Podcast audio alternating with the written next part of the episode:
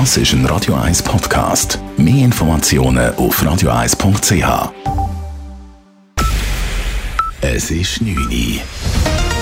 Radio 1, der Tag in 3 Minuten. Mit dem Marco Huber.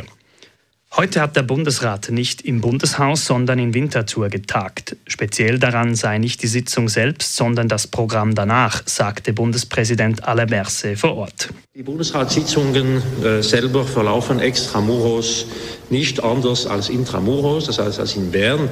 Aber was vielleicht speziell ist heute, nach der Sitzung trifft der Bundesrat äh, die Regierenden von Stadt und Kanton und wir treffen uns mit der Bevölkerung und ich glaube, das ist das wirklich das entscheidende Element dieser Tradition. Bundesratssitzungen außerhalb des Bundeshauses haben eine gewisse Tradition. Seit 2010 tagt der Bundesrat regelmäßig an anderen Sitzungsorten. Für Winterthur hatte sich Bundespräsident und Kulturminister Berse nicht zuletzt wegen des Kulturangebotes entschieden. Mit 17 Museen und vielen Angeboten in den Bereichen Theater, Film und Musik sei Winterthur eine Kunst- und Kulturstadt ersten Ranges. Der Flugplatz Dübendorf befindet sich im Umbruch. Aktuell wird der Flugplatz Dübendorf vor allem militärisch genutzt. Heute hat der Bundesrat aber eine entsprechende Verordnung angepasst und damit den Weg bereitet für eine zivilaviatische Nutzung. Zivil bedeutet dabei nicht, dass eine Vielzahl an Sport- und Hobbyflügen stattfinden werden. Vorgesehen sind primär Testflüge für die Aviatikforschung, wie etwa solche von Drohnen. Der Dübendorfer Stadtpräsident André Ingold begrüßt diesen Schritt des Bundesrates.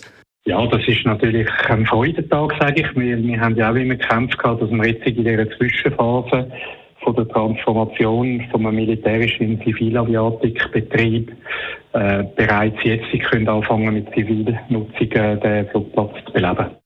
Ingold versicherte zudem, dass es zumindest nicht viel mehr Flugbewegungen geben werde. Anwohnerinnen und Anwohner müssten sich daher keine Sorgen machen wegen mehr Fluglärm. Die neue Bestimmung tritt am 1. Juni 2023 in Kraft. Flüge der Reger und der Polizei zählen dann nicht mehr zu den zivilen Flugbewegungen. Die Umnutzung des Flugplatzes Dübendorf geht einher mit der Entwicklung des Innovationsparks. Auf dem alten Flugplatz soll ein Ort für Start-ups und Forschung entstehen. Hinter diesem Großprojekt stehen Bund, Kanton, aber auch die ETH Zürich, die Universität Zürich sowie die EMPA. Bei einem Unfall auf der Gotthard-Autobahn A2 im Kanton Uri ist heute eine Person ums Leben gekommen. Drei weitere Personen wurden verletzt, wie die Kantonspolizei Uri mitteilte. Wegen des Unfalls war die Autobahn seit Nachmittag zwischen Amsteg und Erstfeld gesperrt. Es kam zu längeren Reisezeiten und kilometerlangem Stau. Nach Feierabend konnte die Strecke dann wieder für den Verkehr freigegeben werden. Radio 1 Wetter. Örtlich sind die Nacht Regentropfen möglich, das vor allem Richtung Glarnerland und Schweizer Alpen. Der Donnerstag startet immer noch relativ kühl mit 6 Grad und Nebel und auch Wolken. Im Verlauf des Tages wird es dann aber ziemlich warm, richtig frühlingshaft und bis zu 18 Grad sind möglich am Nachmittag. Das war der Tag in 3 Minuten.